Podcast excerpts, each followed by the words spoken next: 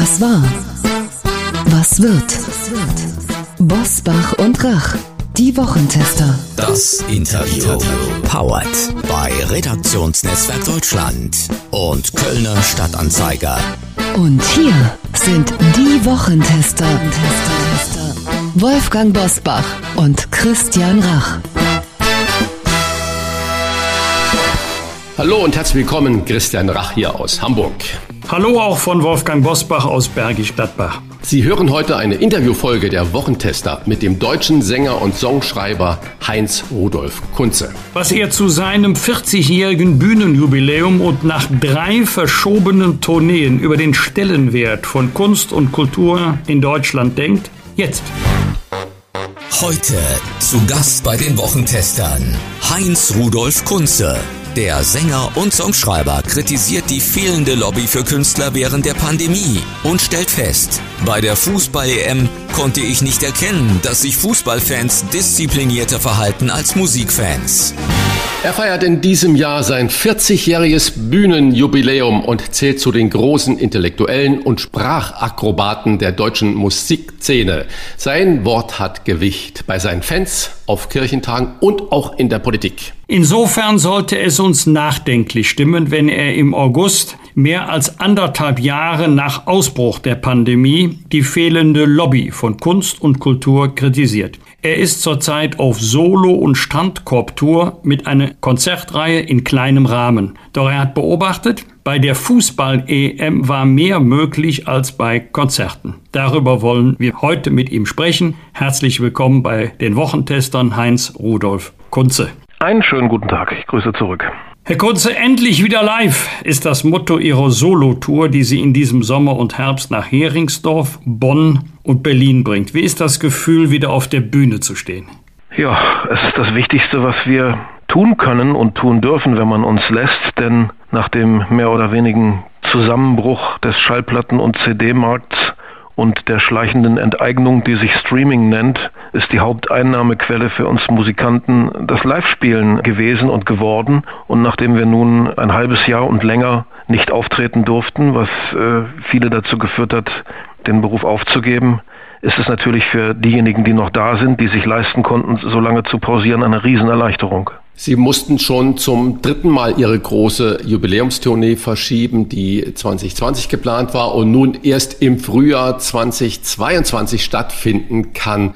Und jetzt machen Sie diese kleinen Strandkorb-Konzerte, nicht nur Sie, sondern viele andere Kollegen, Kolleginnen ebenfalls. Rechnen sich denn solche Solo-Konzerte für Sie finanziell? Naja, wir fahren mit kleinem Besteck, nicht wahr? Wir sind wenig Leute, wir haben nicht so viel äh, Techniker dabei, es sind keine Musiker dabei. Wir verlassen uns immer auf das örtliche Licht, auf die örtlich vorhandenen äh, Anlagen. Insofern sind die Kosten natürlich dramatisch geringer, als wenn unser kleiner Wanderzirkus äh, losgeht. Meine Band besteht aus acht Leuten und insgesamt sind wir, glaube ich, 20 Menschen mit den Technikern und Fahrern und so weiter unterwegs. Das ist natürlich jetzt eine schlankere Produktionsweise und insofern, wenn da mehrere hundert Leute kommen zu Dingen wie Strandkorbkonzerten ist es schon so, dass man damit äh, Geld verdienen kann. Natürlich nicht in dem Ausmaß, in dem Maßstab, als wenn man vor mehreren tausend Menschen ein normales Rockkonzert gibt. Das ist klar. Helge Schneider hat vor kurzem ein Strandkorbkonzert abgebrochen und weitere abgesagt, weil ihn die Unruhe durch die Gastronomie gestört hat. Sie geben Strandkorb Open Airs, wie zum Beispiel am 23. September in Berlin. Befürchten Sie Unruhe oder wie kommen Sie selber als Künstler mit Unruhe klar? Oder ist bei Ihnen alles still, weil alle andächtig lauschen, was Sie sagen und singen? Ja, letzteres. Ich habe einige Strandkorb-Konzerte hinter mir und die sind alle wunderbar gelaufen. Ich bin einfach froh und dankbar, dass überhaupt wieder was geht. Und ich, äh, ja, das ist Helges Sache. Ich, ich mische mich da nicht ein, wenn der Kollege Schneider äh, mit den Umständen nicht zufrieden ist, wenn sie ihm nicht behagen. Das ist seine Sache. Das geht uns nichts an. Aber ich habe auch ähm, Autokinokonzerte gespielt, ohne jetzt mich darüber zu mokieren, dass die Leute da hinter Blech sitzen. Ich freue mich auch da, wenn die Scheinwerfer blinken, wenn die Scheibenwischer sich bewegen und wenn die Hupen gehen als Zeichen des Applauses. Das alles ist doch besser als gar nichts. Und ich finde, man muss auch mal ein bisschen äh, dankbar und demütig an die Sache rangehen. Ich habe keine Unruhe erlebt, dass die Menschen äh, dort ab und zu mal aufstehen und sich was äh, zu trinken holen. Das ist okay, damit kann ich leben. Ansonsten äh, mache ich diese Konzerte sehr gerne. Ich habe im letzten Sommer einiges in Kirchen gespielt und das war dann schon manchmal ein bisschen absurd. Da saßen die Menschen meterweit in den Kirchenbänken voneinander auseinander, weil die äh, armen Pastoren natürlich um Gottes Willen nicht gegen irgendwelche Auflagen verstoßen wollten, während draußen vor der Kirchentür im Freien die Menschen einander maskenlos auf dem Schoß in den Kneipen saßen. Also da wurde es ein bisschen irre. Aber äh, wenn mehrere hundert Menschen verteilt auf viele, viele Strandkörbe vor einem sitzen, das ist doch in Ordnung. Natürlich ist es schöner, wenn die Menschen näher dran sind, wenn sie einem auf die Finger gucken können beim Gitarre spielen. Das ist da nicht gegeben. Die Distanz ist relativ groß, aber man spürt doch bei den Menschen diese Freude, dass endlich wieder sich überhaupt etwas tut. Denn nicht nur wir äh, als äh, Berufsmusiker vermissen die Ausübung unseres Berufes, sondern das Publikum vermisst auch bespielt zu werden. Lassen Sie uns jetzt da mal über die Lobby für Kunst und Kultur nach anderthalb Jahren Corona sprechen. Die Bildzeitung hat sie kürzlich mit dem Satz zitiert, da muss man sich nur Bilder von der Fußball-EM anschauen. Ich kann nicht erkennen, dass sich die Fußballfans disziplinierter verhalten als die Musikfans. Haben Sie den Eindruck, dass zwischen Fußball und Musik mit zweierlei Maß gemessen wird? Mir fällt da noch ein genehmigte Demos und nicht genehmigte Demos, was ja ebenfalls so dem Zweck der Demo. Wenn es eine gute Demo ist für irgendwas, was der Staat unterstützt, dann wird sie genehmigt. Wenn sie eine negative Demo ist, wird sie nicht genehmigt. Also ich war noch nie ein Demonstrationsheld. Auf Demos kenne ich mich nicht aus, aber bei dem Vergleich zwischen Fußball und äh, Kultur, es geht ja nicht nur um Musik, es geht auch um Theater, um Kino, um alle äh, kulturellen Angebote, da können wir ja mal bleiben. Ich finde schon, dass da mit zweierlei Maß gemessen wird und dass der DFB und die UEFA und die FIFA und wie alle diese mächtigen Organisationen äh, heißen, offenbar andere andere Möglichkeiten der Druckausübung haben auf die Politik als wir armen Künstler. Das ist ein ewiges Problem bei den Künstlern. Es hat noch nie eine äh, Künstlergewerkschaft gegeben. Es gibt wenig Solidarität zwischen Künstlern. Wir sind doch sehr stark Einzelkämpfer. Wir sind Rivalen. Wir konkurrieren um, um einen ähnlichen Markt.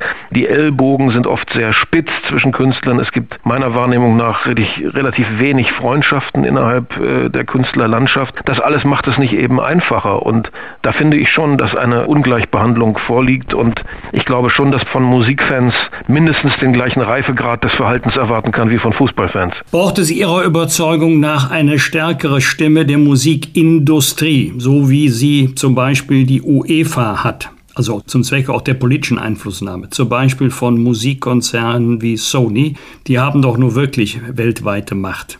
Naja, die Einflussmöglichkeiten der Musikindustrie sind in den letzten Jahren dramatisch geschrumpft durch die wahnsinnigen Rückgänge der CD- und Schallplattenumsätze. Diese Industrie hat nicht mehr äh, die Macht und die Stimme, die sie vor 20, 30, 40 Jahren hatte, als es wirklich ein Eldorado war, Musik zu machen und, und Tonträger zu verkaufen. Das ist nicht mehr so einfach und ich beobachte, dass immer mehr äh, Künstler auf ganz kleine Labels ausweichen oder ihre äh, Produktionen selber herausbringen. Und es gibt ja viele Stimmen, die davon mehr verstehen als ich, die sagen, wir werden noch zu unserer Zeit das Ende der Tonträgerindustrie, so wie wir sie kannten, erleben. Wenn ich auf Ihr Konzert gehen will, darf ich das, wenn ich geimpft bin, genesen oder getestet? Ab Herbst plant ja die Bundesregierung bei bestimmten Inzidenzen eine Verschärfung der Regeln, sodass ungeimpfte möglicherweise ganz ausgeschlossen werden. Ja. Wie stehen Sie zu denjenigen, die sich trotz Angebot derzeit nicht impfen lassen? Ich könnte mit einer Impfpflicht für alle sehr gut leben. Klare Aussage. Wenn Nena wie kürzlich geschehen zum Bruch der Abstandsregeln bei Konzerten aufruft, was denken Sie in so einem Moment? Ja, ich würde sagen, das ist ein anderer Fall als beim Kollegen Schneider.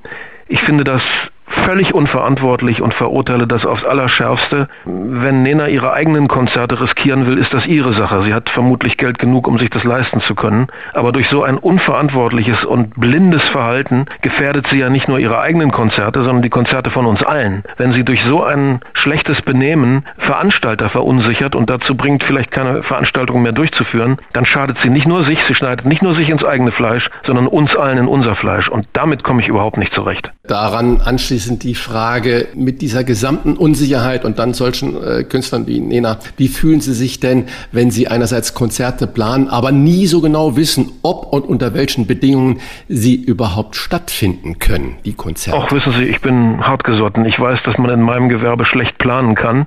Da muss man immer gewärtig sein, äh, dass von einer Woche auf die andere äh, sich was ändert. Äh, nun ist es natürlich besonders verschärft. Jetzt kann man ganz besonders schlecht äh, planen und äh, ich sehe im nächsten Frühjahr, wenn die Dinge sich denn entspannen sollten und eine neue Welle uns einigermaßen verschont, ein Riesenproblem auf die Veranstaltungsbranche zukommen, weil dann alle Tourneen kulminieren und zusammenkommen, die 2020 ausgefallen sind, die 2021 ausgefallen sind und die regulären, die sowieso erst 2022 sein sollten. Es wird dann ein Riesenproblem geben, zum Beispiel genügend Techniker zu finden, die unsere Geräte aufbauen, die die Lichter warten, die den Ton warten, die uns fahren, weil die waren ja nun ganz am Ende das schwächste Glied der Kette und von denen haben ganz viele, das weiß ich, den Beruf aufgegeben und arbeiten jetzt irgendwo ganz anders. Also es wird einen Ran auf die besten Techniker geben, wie es ihn noch nie gegeben hat. Und ich kann nur hoffen und beten, dass unsere Tournee nicht zum vierten Mal verschoben werden muss. Ist in der Gastronomie ja ganz ähnlich. Die Mitarbeiter, Mitarbeiterinnen, gerade im Service wurden von allen möglichen Branchen abgeworben. Jetzt dürfen die wieder arbeiten, finden aber keine Mitarbeiter mehr. Dein ist mein ganzes ja, Herz, so hieß es. Und nicht nur das. 40 Jahre Heinz Rudolf Kunze. Es ist sein Jubiläumsjahr und immerhin ein bisschen etwas geht schon in diesem Sommer solo oder vor dem Strandkorb. Wir wünschen ganz viel Glück für die große Der Wahrheit, die Ehre-Tour, die am 23. April in Halle an der Saale beginnt. Ich Danke, wir können es brauchen. Ja. Herzlichen Dank für das Gespräch, Alles Gute, lieber Heinz Rudolf Kunze. Gerne, Persönlich und als Künstler. Danke. Tschüss. Tschüss.